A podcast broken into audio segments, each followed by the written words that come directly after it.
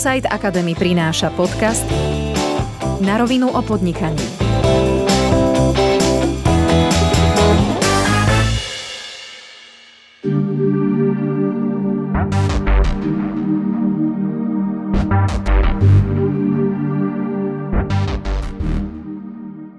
súčasnosti sa mnoho slovenských spoločností nachádza v situácii, keď si rozšírenie ich podnikateľských aktivít vyžaduje značné investície a získanie bankového úveru nie je vždy možným riešením. V takomto prípade je jednou z možností vstup investora do spoločnosti. Aby táto spolupráca dopadla úspešne a k spokojnosti oboch strán, mali by sa firmy na zložité vyjednávanie pripraviť. Dnes si povieme, ako na to. Ja v štúdiu opäť vítam Maja Porvážníka zo spoločnosti Sparing. E, Maja, vaša firma sa zaoberá právnym poradenstvom pre technologické firmy, tzv. startupy. E, čau. Ahoj. Ako sa máš mi na začiatok povedz? No, výborne, výborne. Všetko ide ako má. Dobre, my sme sa naposledy v predchádzajúcom dieli, ktorý sme nahrávali, bavili o tom, e, teda o právnych náležitostiach e, v začiatku podnikania. Spomenuli sme nejaké duševné vlastníctvo alebo spoločenskú zmluvu. Dnes by som sa ja chcel s tebou pozrieť na to, ako pripraviť firmu alebo startup e, na vstup investora. Uh-huh. Takže prejdeme si to nejako v bodoch a aby sme všetci vedeli a mali v tom jasno. Uh, tak hneď na začiatku sa ťa spýtam, že takú úplne najzákladnejšiu otázku, kto je investor? Skús to nejako poslucháčom približiť. Mm. Štandardne to buď jednotlivec, ktorý má dostatok majetku za sebou, alebo je to potom inštitú, inštitucionálny fond, ktorý už je regulovaný Národnou bankou a v rámci svojho predmetu podnikania investuje práve do takýchto, dalo by sa povedať, venture capital, to znamená do rizikových investícií, do startupov a, a pomáha im nejakým spôsobom potom škálovať, ako sa hovorí, to znamená rásť, či už v rámci jedného trhu, alebo dokonca aj na iné geografické trhy. Hey, ty si mi ešte hovoril takú vec, že momentálne je taká veľmi dobrá, teda aktuálna téma toto. Áno, to je pravda. Um, prakticky v druhej polovici tohto roka tri investičné fondy na Slovensku dostali viac ako 30 a poťažme teoreticky až viac ako 60 miliónov eur na to, aby investovali do spoločností, ktoré sa považujú za startupy. To znamená, že je tam veľká možná veľká návratnosť s tým, že táto investičná perióda bude trvať od tejto jesene najbližšie 3 roky pričom viac ako 90% týchto prostriedkov by mali byť investovaných mimo Bratislavy a 10% potom v rámci regiónu Bratislavy. Čiže bratislavské firmy nemajú šancu? To nie, určite to má menšia časť je na druhej strane, okrem týchto troch fondov, alebo v prvom rade títo tri fondy majú aj vlastné zdroje, alebo niektoré z nich majú aj vlastné zdroje ďalšie, ktoré dokážu investovať bez nejakých väčších obmedzení a zároveň potom, dalo by sa povedať, že v Československu pôsobí viac ako 15 investičných fondov, či už väčších alebo menších, ktoré sú aktívne na trhu startupov a teda získať, získať investíciu a dnes nie je taký, by sa dalo povedať, veľký problém v prípade, že ten biznis plán a tá idea a celkové to nastavenie toho týmu eh, je dobré. Mhm, ešte by vás zaujímavá taká vec, že koľko máme na Slovensku tých fondov? V Československu je ich 15, si povedal.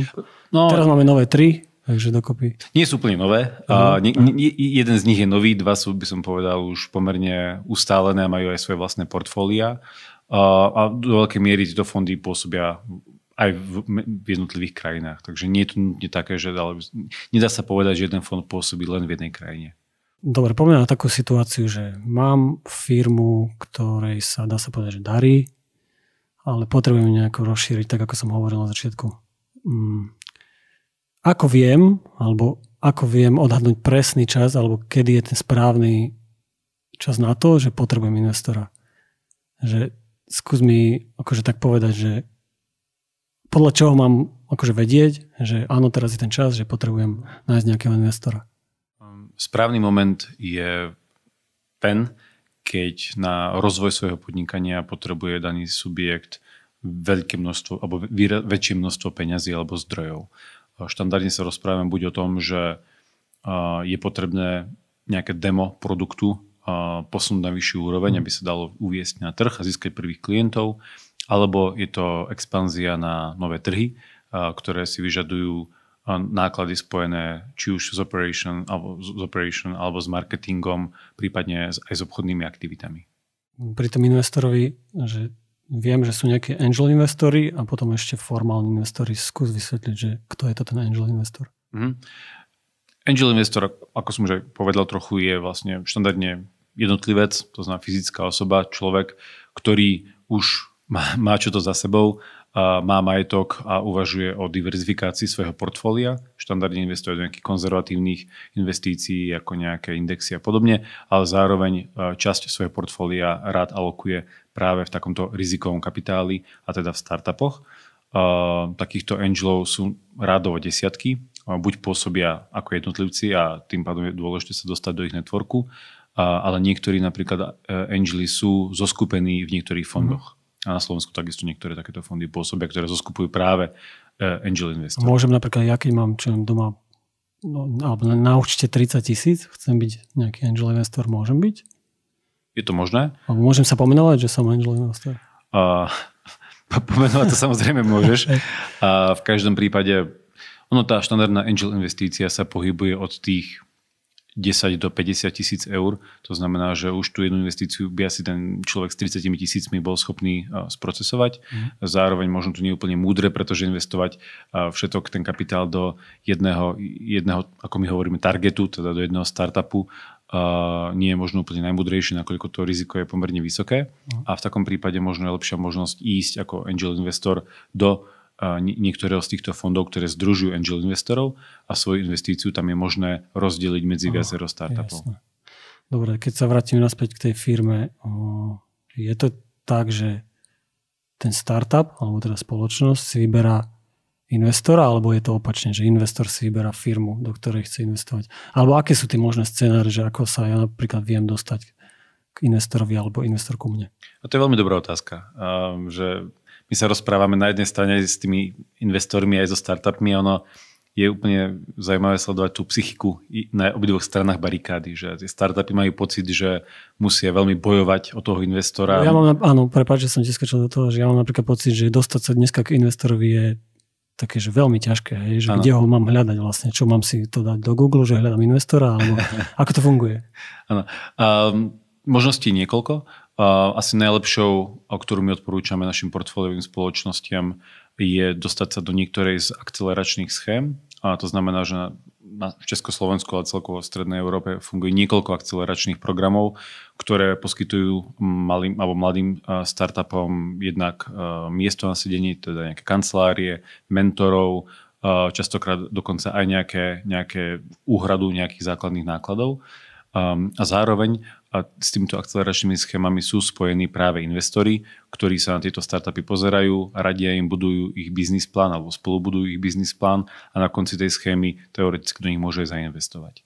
Takže a málo keď je tam nejaká exkluzivita, to znamená, že tam počas takéto schémy daný startup sa môže dostať do kontaktu kľudne s 10-15 investormi a nie len v rámci Československa, ale tie, tie hranice sa môžu posunúť aj do Rakúska, do Polska a tak ďalej dá sa povedať, že som tomu pochopil, ale skús mi to ešte tak viac približiť, že mm, som firma, mm, mám sa prihlásiť do nejakého, si vravel, do nejakej akceleračnej, do, do schémy. akceleračnej schémy, ktorá zgrupuje týchto ľudí, ktorí, teda tieto firmy, ktoré chcú, hľadajú investora, že tak nejak, na nejakom príklade mi to vieš povedať? Že... Samozrejme. Um, napríklad sieť coworkov HubHub. Uh-huh. Um, organizujú eventy pod značkou Future Now, kde prakticky organizujú bootcamp. To je vlastne ten prebiehal pred pár týždňami. Na tomto bootcampe, uh, na tento bootcamp sa dostáva nejakých 25 startupov, uh-huh. ktoré majú veľmi intenzívny víkend, počas ktorého dokážu, uh, dokážu dostať kontakty na mnohých investorov a ďalších ľudí, ktorí sa pohybujú v tom startupovom svete a vybudovať si tie prvé kontakty, ktoré sú nevyhnutné pri ďalšom raste.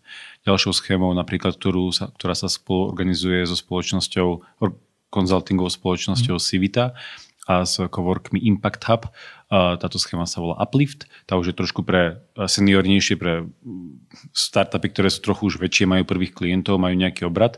A táto schéma naopak trvá niekoľko mesiacov má pravidelné stretnutia, workshopy, prednášky, networkingy, počas ktorých opäť jednak tie startupy medzi sebou sa môžu lepšie spoznať, pomáhať si a radiť si a pomáhať si s tými prekážkami, ktorí musia čeliť, ale zároveň dokážu získať obrovské množstvo tej externej podpory zo strany ľudí, ktorí si tým už jednak buď prešli, alebo potom aj cez optiku tých investorov disponujú tými peniazmi, ktorými dokážu na konci dňa podporiť svoj biznis.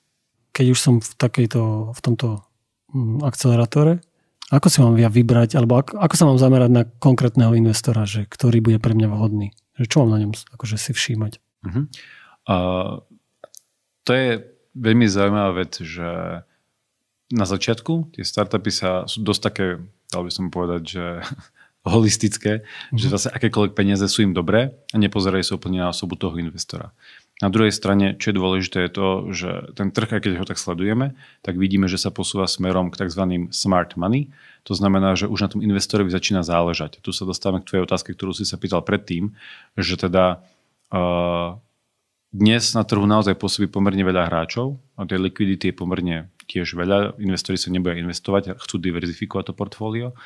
A tieto startupy si na jednej strane môžu vyberať. A teraz je mimoriadne dôležité, lebo každý ten startup nemá úplne, že nekonečne veľa tých investičných kôl. V momente, keď už absolvuješ dve, tri tak a, a veľmi sa ti nedarí, tak potom už tí investori sú takí že už si ťa nikto nevšimne. Už sú trošku opatrnejší a už potom aj tvoja valuácia nie je to, čo bývala a už potom musíš stratiť príliš veľa svojej equity na to, aby si niečo, nejaké peniaze získal.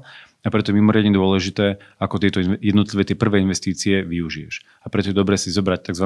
strategického investora, to sú tie smart money, ktorý ti okrem peňazí dokáže dať niečo navyše. Dokáže ťa buď uh, pomôcť ti v raste na nový trh, alebo ti dokáže pomôcť v rámci tvojho odvetvia, v ktorom pôsobíš, s novými kontaktmi, prvými klientmi, alebo aj nejakým, nejakou ďalšou, uh, ďalším poradenstvom. Tento investor vstupuje aj do firmy, ako do vedenia? To je na diskusiu. Veľmi často títo startupy si založia tzv. advisory board, takže dalo by sa povedať nejaká poradný orgán, nejaký poradný orgán, kde sedia ľudia, ktorí nevykonávajú exekutív na dennodennej báze, ale na týždňovej, mesačnej báze sa stretávajú, majú spolu telefonáty a prakticky dokážu si jednak diskutovať, ako prekonať tie ktoré problémy, ale zároveň si dokážu sprostredkovať tie kontakty, ktoré sú nevyhnutné na rast konkrétneho biznisu. Takže to sú tej smart money investori, hej? Uh-huh. ktorí vedia pomôcť teda takto firme. Opakom toho je mm, dummy money investor. Skús mi povedať, že čo to je. Dummy money investor je investor, ktorý má veľa peňazí, ktoré štandardne za, za, zarobil v nejakom z tradičných odvetví, neviem, stavebníctvo alebo niečo podobné.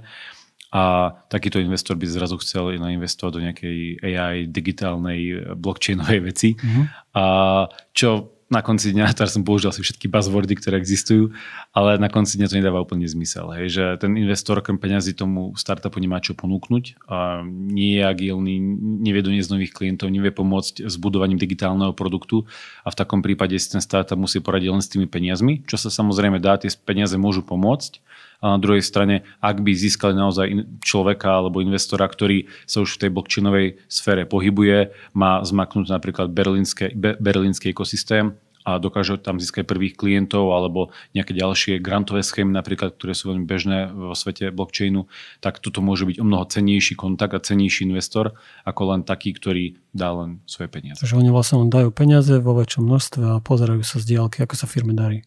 A potom čakajú na exit. Presne tak, presne tak. A to je zaujímavá vec, že ten dummy investor v istom bode môže mať uh, trošku odlišné záujmy od toho startupu, pretože ako si sám povedal, čakajú na ten exit a oni naozaj od tých pár rokov potom očakávajú, že ten startup nejakým spôsobom predajú alebo aspoň minimálne tú svoju ekvitu v ňom a získajú niekoľko násobok svojej investície, čo ale nemusí byť úplne v súlade s plánmi toho startupu, mm-hmm. ktorý chce nejakým spôsobom fungovať ďalej alebo ísť na nový trh, alebo tie peniaze si nejakým spôsobom ušetriť alebo podobne. A v takom prípade je radšej mať, je lepšie mať niekedy strategického investora, kde je lepší predpoklad, že tie očakávania investora startupu budú do, aspoň trošku zladené. Nikdy nebudú identické, vždy tam je nejaký konflikt, ale na konci dňa ten strategický investor je vždy, takmer vždy lepšia voľba, pokiaľ to je možné. Samozrejme, že ni, už keď sa človek a startup chce zamerať, alebo aj začínajúci podnikateľ na strategického investora, tak treba vyvinúť o mnoho viacej úsilia takého získať. Nie je to také jednoduché, tá množina je menšia, takže samozrejme stojí to viacej práce. Určite sa dajú títo dva investory porovnávať do nekonečna, ale jedna taká zaujímavosť, alebo teda dôležitá vec. V akom mm, väčšinovom podieli sú vo firme alebo vstupujú do firmy. Viem, že tí dummy money investori, tí majú väčšinu alebo nie? Veľmi to záleží aj od mm-hmm. množstva peňazí, od valuácie spoločnosti, od všetkého, ale štandardne investor by nikdy nemal nadobudnúť um, viac ako nejaké nízke desiatky percent. Je, že štandardne tie roundy a ten market, trhový štandard, o ktorom sa my dnes rozprávame, sú investície v rozsahu 5 až 20 A samozrejme, že sú niektoré prípady, kedy to ide pod, pod tú úroveň alebo naopak nad ňu. Ale drvia väčšina transakcií prebieha v tomto rozsahu. A je to preto, lebo ak startup eh, získa prvého investora, ktorému dá 20%, tak stále ešte tí zakladatelia, ktorí častokrát sú viacerí a sami majú len možno po nejakých tretinách, tak prakticky ešte potrebujú mať nejakú zvyšnú ekvitu, aby rozdali nielen uh-huh. novým investorom v ďalších kolách, ktorým budú pomáhať škálovať ten produkt, ale možno aj pre svojich pracovníkov, zamestnancov a podobne. To znamená, že ten začínajúci akcionár alebo ten zakladateľ toho startupu by mal vždy myslieť na to, že to investičné kolo nie je jediné, môžu prísť ďalšie pred pár rokmi. Toto bol veľký problém, že investičné fondy na Slovensku sa snažili brať čo najviac equity, ale na konci dňa to bolo kontraproduktívne aj proti ním, pretože vlastne ten startup dusili, na konci, pretože mu znemožňovali brať nové investície, ale pretože tí foundry sa už potom strašne riedili, mm. oni potom strácali motiváciu pre ten startup pracovať a tak ďalej. Myslím, že to sa zmenilo, Start, tie investičné fondy sa trošku poučili a snažia sa to robiť viacej a roz, snažia sa to robiť rozumnejšie. rozumnejšie. A koľko tak bežné dneska? 10%? Ako som povedal, štandardne ten fond zoberie niečo medzi 10 a 20 percentami. Dobre, poďme ďalej. Vo viacerých odvetviach, či už je to právne, finančné alebo účtovné, keď niečo neviem, tak je dobre si zobrať poradcu. Ako to je pri investíciách? Sú firmy určite, ktoré ti radia s týmto. Je dobre, keď si firma, akože napríklad moja, že ja fakt o tom veľa neviem, že si zoberem nejaké právne poradenstvo, čo sa týka investorov a investovania. Je to dobré na dvoch úrovniach. Um, v prvom rade, to, k tomu sa možno ešte dostaneme, ale keď prebieha investícia, tak sa je súčasťou aj audit. A ten audit do veľkej miery, keď objaví nejakých kostlivcov v skrini, tak prakticky môže aj inak úspešný startup, tak jeho valuáciu môže zásadným spôsobom znížiť. Preto je mimoriadne dôležité sa pred samotnou investíciou na to pripraviť a pripraviť dokumentáciu spoločnosti tak finančnú ako aj právnu, aby, sme, aby ten startup minimalizoval tých kostlivcov alebo tie chyby, ktoré by tam mohol investor nájsť a ktoré samo sebe aj tomu startupu do veľkej miery škodia. Takže to je prvá vec. A druhá vec je potom samotná investícia na sprocesovanie, kde je veľmi dôležité mať človeka alebo teda subjekt partnera, ktorý, ktorý vás tou transakciou prevedie, pretože je to pomerne komplikovaný proces.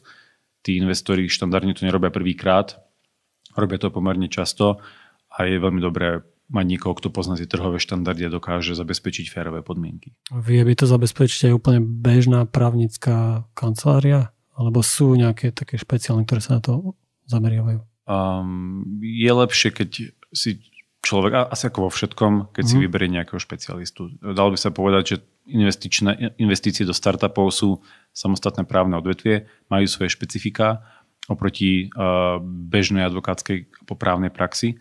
A jednak aj kvôli tomu, že častokrát majú ten cezhraničný charakter, častokrát je súčasťou nejaká uh, convertible loan, teda nejaká konvertibilná pôžička, Um, zároveň je tam veľmi špecifické nastavenie tých uh, práv rozhodovacích a dozorových, takže z tohto pohľadu je veľmi dôležité sa pozrieť uh, alebo pozerať sa skôr po niekom, kto už tie transakcie má za sebou. To v podstate robí aj vaša firma Sparring a mňa by teda z tvojej praxe zaujímalo, že či že ako sú na toto pripravení títo, start, akože títo startupy, že berú si poradcov alebo lebo jasné, že na začiatku podnikania každý chce šetriť na každej položke, ale či to podceňujú, alebo fakt si dávajú na tom záležať.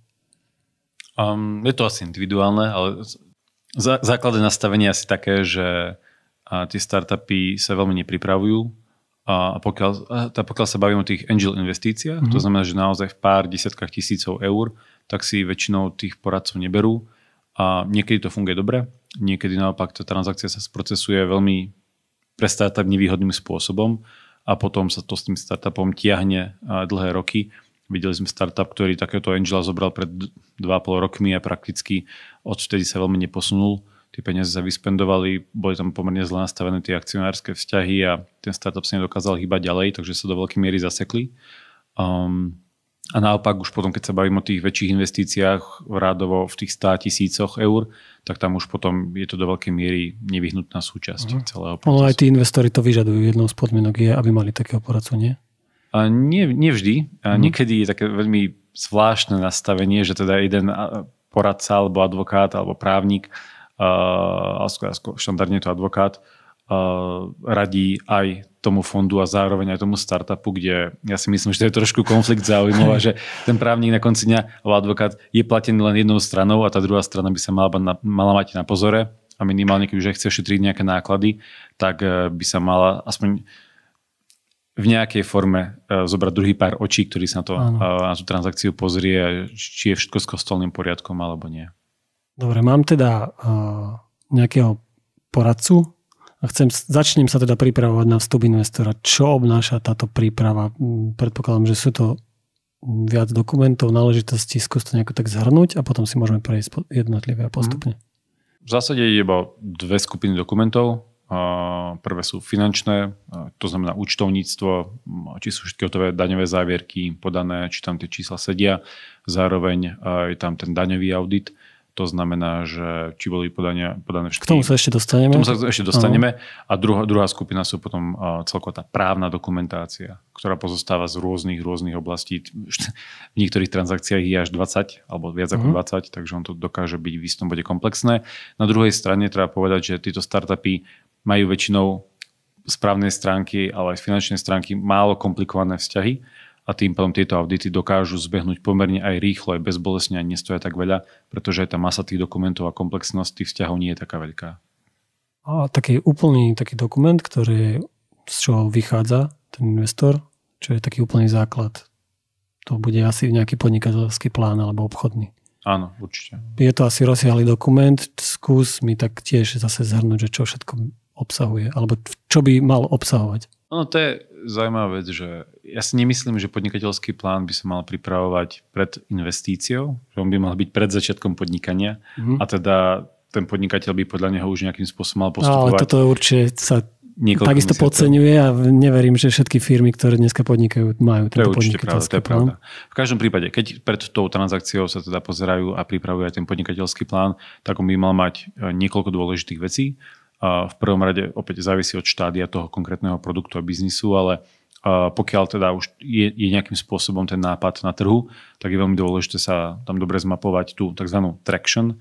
A to znamená, že klientov, ktorí nejakým spôsobom už platia, zároveň sa pozrieť, naozaj porovnať tie čísla, že aké sú náklady, aké sú výnosy, ak, ak tam je nejaký profit, tak ako sa vyvíja v čase. Veľmi dôležitou súčasťou je uh, analýza veľkosti trhu potenciálnej, že kam až ten startup dokáže narásť. Potom tam je veľmi dôležitou časťou je tzv. competitive landscape, to znamená, že časť biznis plánu, ktorá analýzuje konkurenciu a vlastne výhody toho konkrétneho startupu voči tejto konkurencii a prečo teda ten startup očakáva, že sa presadí na tom uh-huh. veľkom trhu. A, a ďalej je to samozrejme analýza týmu, Častokrát od investorov počúvame, že ten nápad na konci dňa sa asi aj tak zmení. Zmení sa možno aj ten relevantný trh, zmení sa možno aj ten produkt, ale čo ostane do veľkej miery ten základný tím a že mnohí investori investujú hlavne do toho týmu. Takže dobre vysvetliť tých, to rozloženie, rozloženie rolí, skúsenosť tých jednotlivých členov týmu je mimoriadne dôležitá pre úspech v investícii. A uh-huh. akékoľvek zaváhanie, tak tam potom vidíme, že investori od toho odskakujú o mnoho viacej, ako keď vidia nedokonalosti toho ekonomického, ekonomickej kalkulácie plánu. Pri tých ľudí, ktorí za tým stoja, za tou firmou, oni sa na čo všetko pozerajú, akože tí investori, že chcú od nich napríklad, že CV, že aké majú, že aké majú skúsenosti, alebo že ako silní sú v manažovaní ľudí napríklad, alebo Um, určite, že začnú, začnú tým CVčkom, takže mm-hmm. pozrú sa, že aké majú skúsenosti. V závislosti od toho si robia svoje vlastné background checks, takže pozer, opýtajú sa ľudí, alebo ktorí pôsobia v tom, v tom konkrétnom odvetví, alebo prípadne aj dokonca poznajú na ich referencie, že aké s nimi majú skúsenosti, aký má ten jednotlivý človek meno. Um, a v neposlednom rade sa potom pozerajú, a to je veľmi zvláštne, ale aj ťažko kvantifikovateľné, ale pozerajú sa na tímovú chémiu. Uh, mm-hmm. Že veľmi radi sa s tým, aj celkovo tie stretnutia s investormi, nie, sú, nie je to ani jedno, ani dve stretnutia, ich pomerne veľa a počas nich dokáže ten investor dobre navnímať, nakoľko ten tým dokáže spolu kooperovať, fungovať ďalej a, a tlačiť ten biznis do To je tak, že oni si zavolajú celé vedenie a rozprávajú sa s nimi, alebo? Áno. Áno, tak. Môže to, ako tých možností viacej, tam môžu Jasne. prebiehať rôzne workshopy a tak ďalej. A môžu ich sa sledovať pri práci, mm-hmm. um, ale, ale štandardne to potom prebieha práve s tými zakladateľmi, s tými kľúčovými ľuďmi na tých stretnutiach, jednotlivých rokovaniach a tak ďalej, pretože už potom aj v rámci tej transakcie toho auditu, keď sa hodnotí technologicky ten produkt, hodnotí sa ekonomické pozadie tej firmy, hodnotí sa tá právny aspekt, hodnotí sa marketing, tak prakticky s tými jednotlivými členmi týmu a zároveň s celým týmom je tam pomerne veľa interakcie, mm-hmm. ale teda veľa možností ho spoznať a vidieť v akcii. No, hovorí sa, že aké sú vzťahy vo firme, taká je firma. Presne tak. Dobre, a napríklad čo sa týka duševného vlastníctva, že aj toto musí byť v tom podnikateľskom pláne, že ako si ochránim svoju značku, nejaké patenty, alebo, lebo toto sme sa už bavili, ale skús mi povedať, že či to musí obsahovať aj tento podnikateľský plán? Veľmi to záleží od konkrétneho odvetvia. Mm. Um, pokiaľ sa bavíme o nejakom živ- zdravo- zdravotníctve či nejakom uh, healthcare, tak uh, tam mnohé produkty si vyžadujú nejaké patenty, tak samozrejme tie je veľmi dôležité zahrnúť uh, v tom, v tom biznis pláne. Niekedy sme videli takú situáciu, že síce ten startup patent ešte nemal, ale už ho mal napríklad podaný um, vo viacerých krajinách napríklad alebo na úrovni Európskej únie, takže už aj to, to podanie samo o sebe ukazuje tomu, tomu investorovi, že ten startup to myslí vážne, bol schopný sprocesovať pomerne komplikovanú prihlášku, nainvestovať do toho vlastné zdroje, takže očividne tomu aj verí, aj má to zapálenie pre ten svoj biznis. Takže to sú tiež určite body, body navyše. Pokiaľ sa však rozprávame o niečom, čo si vyžaduje nejakú autorskú ochranu, kde je bežný copyright, um, tak tam to nejakú zásadnú úlohu v tom biznis pláne nehrá. A čo, keď mám tento biznis plán vyhotovený, zobral som si na to poradcu, takže predpokladám, že je dokonalý takzvané. Čo nasleduje potom po tejto príprave? Alebo aký by mal byť môj ďalší krok, keď ho mám vyhotovený? Ďalší krok nevyhnutný pre spustenie tej transakcie celej je vlastne stanovenie valuácie tej spoločnosti. Um, to znamená, že... Čo je to valuácia? Valuácia je vlastne hodnota, ohodnotenie uh, toho vášho biznisu, ktorý máte. Hej. To znamená, že uh, tam veľmi záleží, že či je to biznis, ktorý je postavený na budovaní nejakého produktu, mm. ktorý sa dá ľahko škálovať, ideálne na medzinárodné trhy, alebo je to naopak skôr servisný biznis postavený na službe, ktorý štandardne môže rásť skôr lineárne s počtom ľudí, ktorí tú službu ponúkajú. A v závislosti od toho je niekoľko veľmi veľa kalkulácií, ktoré sa dajú používať, ale na konci dňa sú také 3-4 kategórie, ktoré buď sa pozerajú na, na obrad tej spoločnosti v čase, alebo sa pozerajú na prípadný profit, obzvlášť pri tých servisných spoločnostiach a následne ho potom násobia nejakou indexáciou nejakým koeficientom v závislosti od toho, že aký trend sa očakáva, koľko miesta je ešte na tom trhu, aký je timing a tak ďalej. A túto valuáciu robí investor? Štandardne robí investor na základe dokumen- finančnej dokumentácie, ktorá... Alebo ja si môžem zobrať externú firmu na to, aby mi ocenila môj podnik, alebo ako to? Ono to nefunguje úplne takým spôsobom, že teraz sa robí znalecké oceňovanie mm. ako v takom nejakom typickom súdnom spore, že on na konci je to skôr naozaj taká biznisová vec bez pečiatky, že ako to obidve strany cítia a na čom sú ochotné sa dohodnúť, pretože potom v závislosti od toho sa stanoví tá rovnica, že koľko peňazí dá investor za koľko, za koľko equity v tej firme a obidve strany s tým musia byť komfortné do veľkej miery. Dobre, a v reále je to tak, že je nejaká tabulka, kde si on značí, že toto áno, má, toto má tá firma, toto nemá tá firma a na konci mu z toho niečo vypadne? Robia to takto? Niektorí investori, to, to je presne záleží od investora, že tí mm. inštitucionálni sú už pomerne sofistikovaní, už tých valuácií robili rádovo stovky, ak nie tisíce. Vedia, na čo sa majú pozerať presne. A tí už majú svoje checklisty, ktoré si mm. škrtajú a potom už majú aj Excely, ktoré sú pomerne komplikované, kde keď nahádžu dáta, tak im vyhadzujú nejaké čísla. A naopak potom tí menší investori alebo angel investori, tak tí sa na to pozerajú viac tak uh, s nadhľadom, zoberú si pár základných čísel a porovnajú si to s nejakými inými firmami, ktoré už v minulosti videli a, a proste s nejakou E, chybovosťou to tam proste e, bacnú a už potom je to o tom, že či ten startup je ochotný to akceptovať alebo negociovať nejakú lepšiu, nejakú lepšiu valuáciu. Keď do mojej firmy vstupí investor, prídem o nejaké percenta vo firme, už nebudem 100% mm-hmm. vlastník, že skús ma nejako presvedčiť o tom, že je to v poriadku. Jasné. Um, v tomto prvom bode ten investor sa na to pozera veľmi podobne ako ako vlastník tej firmy. No, predpokladám, že to veľa ľudí nevie sa s tým stotožniť, že už nebudem mať moju firmu úplne na 100%. Uh-huh. Um, je veľmi dôležité vnímať tú valuáciu pred investíciou a pod investícií. Je, že o, o tom, čo sme sa tu teraz rozprávali, tak to bolo všetko pri investment value, to znamená, že hodnota spoločnosti pred investíciou Avšak v momente, keď tá investícia bude sprocesovaná, startup tie peniaze nejakým spôsobom obdrží, podpíšu sa všetky dokumenty a tak ďalej, tak sa začne ten startup nadobudne úplne novú valuáciu. Nielen o tie peniaze, ktoré získal, ale zároveň aj o všetok ten potenciál, ktorý získal spoločne s investorom. Čo je obzvlášť pri smart investoroch do, do veľkej miery synergické. To znamená, že keď aj investor zainvestuje 100 tisíc, ale zároveň tomu startupu donesie svoje portfólio klientov, nových trhov a čoho ďalšieho, tak prakticky hodnota toho startupu sa môže znásobiť rádovo. To znamená, že keď hodnota startupu pred investíciou bola 100 tisíc, investícia bola 100 tisíc, ale ten investor, investor dokáže otvoriť brány do Silicon Valley, uh-huh. tak prakticky tá valuácia startupov po samotnej investícii môže byť kľudne pol milióna. Takže jednoducho povedané je lepšie mať 20% alebo 80% vo, sve, vo svetovej firme ako 100% v nejakej malej lokálnej firme.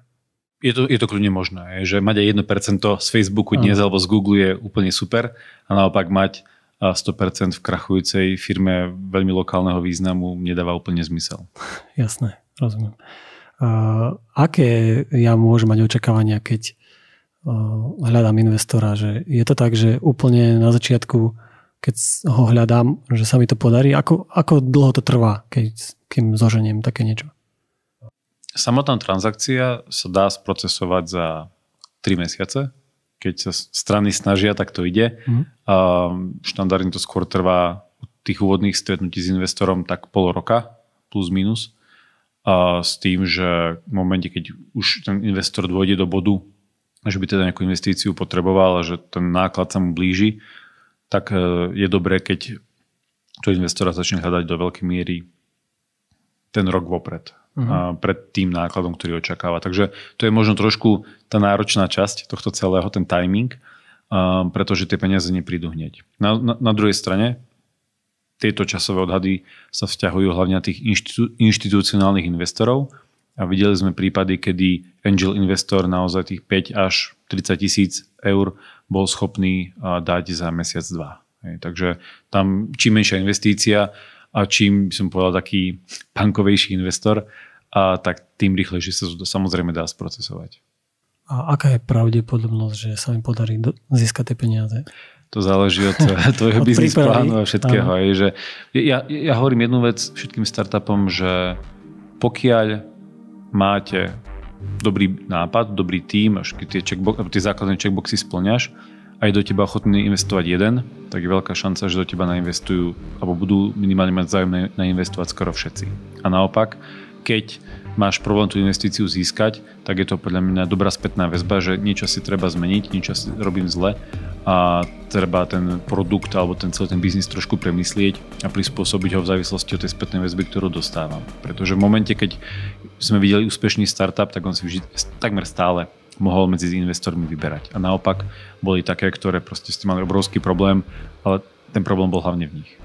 Dobre, Majo, ďakujem, že sme si tým procesom prípravy na investora prešli. Boli to veľmi také zaujímavé informácie a verím, že aj poslucháčom to niečo pomohlo. Dúfam aj ja. Ďakujem pekne. Ďakujem.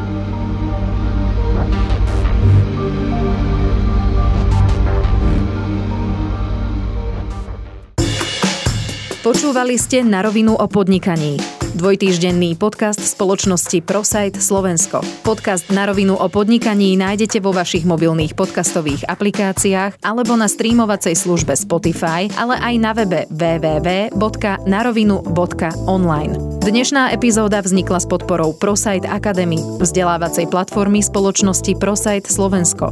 Strich a produkciu zabezpečila spoločnosť Button Media. Do počutia o dva týždne.